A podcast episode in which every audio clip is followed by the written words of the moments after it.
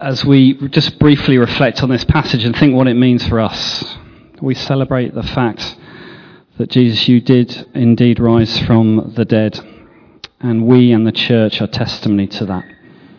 Amen. Um, I was saying at St. Thomas this morning, um, it's kind of a bittersweet moment when you get to the end of a really, really good book. Um, you kind of get to that moment where everything's finally unveiled. You work out who uh, the, who was the kind of murderer, or uh, kind of all the threads that weave in together kind of get unraveled, and you suddenly understand what's been going on in the whole story. And there's a great sense of, oh, that's brilliant, but also almost a bit of sadness that you've come to the end of the book. I've said this before. My dad who loves to read. I mean, he, de- he devours books. He is shocking in that, and I've seen him, this is true. He will go into, uh, so an airport if he's buying a book for a flight or if he wants to buy a book for a holiday, go into Smith's, and he'll, he'll pick up a book, he'll look at the front picture, he'll look at the blur bit on the back, and then he reads the last five or six pages of every book that he buys to make sure that it's got an okay ending. Which is, I think that's outrageous. And genuinely, he does this, and he has done it for years and years and years. And he, he's 86 now, so I think he's probably entitled to do what he wants, really. But it kind of, it, it kind of slightly boggles me. But he wants to know that the ending is going to be a good ending, a happy ending, or a kind of, and so he reads those pages. And in a sense, with this kind of Matthew's gospel, with the gospel, you get to this point of the story, and it's kind of almost like the conclusion. The whole of the accounts, Matthew, Mark, Luke, and John in a sense, are leading up to um, the, the kind of crucifixion, the trial of Jesus, the crucifixion of Jesus, and then the, the kind of resurrection story. And it kind of almost feels like, yeah, that's what it's for. That's the end of the story. But also, in a sense, what Matthew's saying in this passage is no, no, no, that's not the end. This is just the beginning. And this is the beginning of the story and the message that needs to be passed on to others and others and others, and the ripples go out through time and through history. We've been through uh, 40 days of Lent. Many of us, many of you, I should say, have given up lots of things, uh, whether it's chocolate or um, wine or alcohol, or, or, you've just given up for Lent, whatever it is. Many people have kind of had that long pause heading up to, to Easter and then kind of finally you get to Easter, Easter Day, and you can kind of start eating your chocolate eggs with reckless abandonment. And there's the, the fulfillment of that phrase Christ is risen, he is risen indeed. But the point of Matthew's story is to say, no, this isn't the end. And for us as Christians, this isn't the end. The cross isn't the end. The cross is the beginning of the story of our own lives. And so for these women, for these women, as they get to the tomb, they think it's all over. They've kind of had this exciting life where they kind of sense that God was doing something amazing, and suddenly it all goes horribly, horribly wrong. And so the two Marys approach the tomb expecting to see simply a tomb, uh, the final resting place of Jesus, the kind of end of the road, the end of the story. But when they get there, there's, there's a message that greets them. First, they feel a message. I said this morning there's the earthquake that we're told about. That's just in Matthew's Gospel. There's a kind of the ground is shaken um, an angel appears and the kind of stole is rolled away. So first they feel a message, then they see the message, they see the angel there. Um, the Greek word angelos literally means a messenger. That's where we get the word messenger from, and, and in this case it's a divine messenger, it's an angel. And then, of course, he gives them the message. They hear the message. I don't know if you noticed that bit Sarah read. It's, this is kind of comical detail in Matthew where it says the angel came down, rolled the stone away, and then very casually just sits on the stone, looking a bit pleased with himself, perhaps, and kind of. I love the fact he's just leaning back, going, "Yeah, cool, cool, hey, this is great." Just casually leaning on the stone, and and he meets Mary and Mary at that moment, and gives them this message: Don't be afraid. Uh, as I've often said, whenever angels meet people in the Bible, it's what they're told. The first lesson in angel school is when you meet a human, the first thing you need to say is, guys, don't freak out. It's okay. Don't be afraid. So sure enough, this angel meets, the, meets Mary, and Mary here says, don't be afraid. It's, it's ironic as well that, in, in a sense, fear is a really strong part of this story. When the two uh, soldiers who are there, when the earthquake comes and the angel comes and rolls away the stone, they, they ironically fall dead almost at the tomb's entrance, paralyzed by fear. And these angels say to Mary and Mary, Don't be afraid. I know that you're looking for Jesus who, who was crucified. He's not here. And this, this message that they get, and they're told to go and share this message, is, is the beginning, the first chain of messages that go out. Go and tell the good news. Go and be messengers that actually Jesus isn't here. He's not in a tomb. You won't find a tomb anywhere marked. This is Jesus' burial place because it's empty. There is no tomb. Jesus is alive. Go and tell everyone. Go quickly. Go quickly and tell his disciples. He's been raised from the dead and indeed is going ahead of you to Galilee. And there you will see him. This is my message for you. And they're told to go, and actually, of course, on the way, again, we heard that actually Jesus himself appears to them and repeats the message. Go and tell my brothers. In the Greek, it's, it's plural, it's brothers and sisters. Go and tell my family, really. Go to go to Galilee. And that's an interesting message in itself. Go to Galilee. I was saying this morning, what's the significance of Galilee? Well, earlier in Matthew's Gospel, Matthew's Gospel, of course, is the Gospel of the Kingdom. And earlier in Matthew 4, and he's quoting from Isaiah, he, calls, he refers to Galilee as Galilee of the Gentiles. Uh, and it became kind of, it was known as the doorway to the world. And so the significance for the disciples is go to Galilee.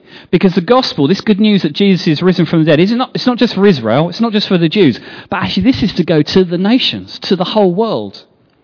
Now, of course, you and I are beneficiaries of that, but at the time, no one would have understood that. The good news of the Messiah coming was for the Jewish nation. That's what everyone thought. That's what these early Christians, these first Christians thought, well, this is, this is great news for Israel. This is freedom for us. But right here, Jesus is saying, no, no, no, this isn't just for Israel. This isn't just for the Jews. This message of a resurrected Jesus is for the whole world. It's great news for the entire world. And we're told clearly that later that the women do deliver that message because the, the disciples, the 11 disciples, do indeed go to uh, Galilee.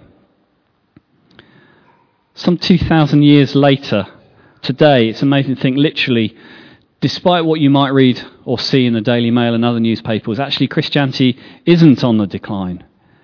It's incredible the growth of Christianity, particularly in African countries, particularly across parts of Asia, South America. Incredible revivals, often under incredible persecution. Yes, Europe is sadly, in many ways, the dark continent.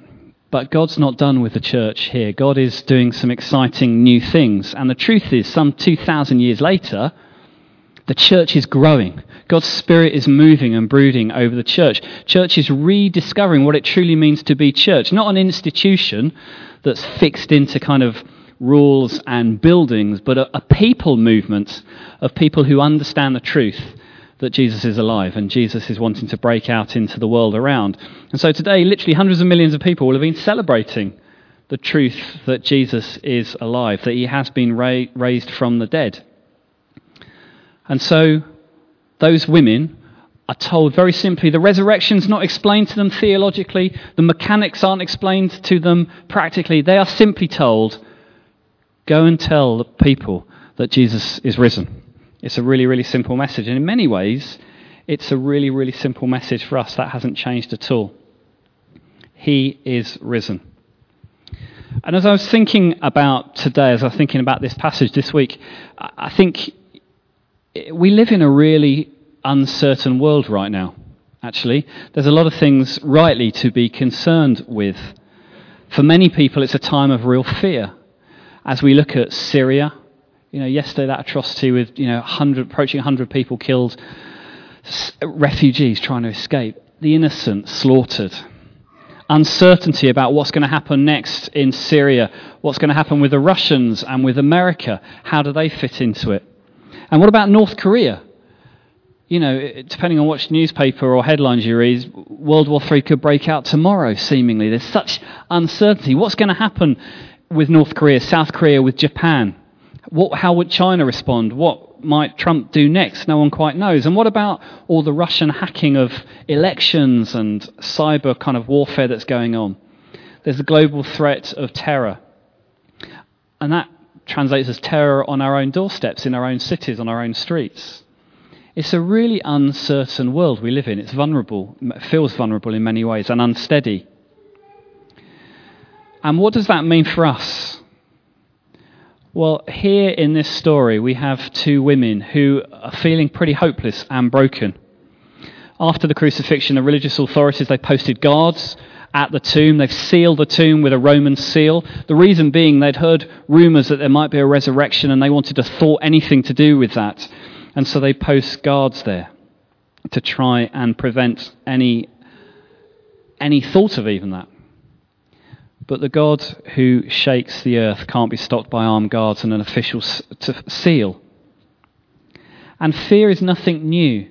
If you think right back to the beginning of the gospel narrative, if you think right back to the beginning of Jesus' birth, it was a culture of darkness and fear. Babies were slaughtered by a king who lived in fear that this new king that was coming was going to usurp him. And you remember the threats against Mary and Joseph. So there was a culture of fear there, and they had to escape through Egypt. There's fear around for the disciples. They're in hiding, hidden away. Lots of deaths.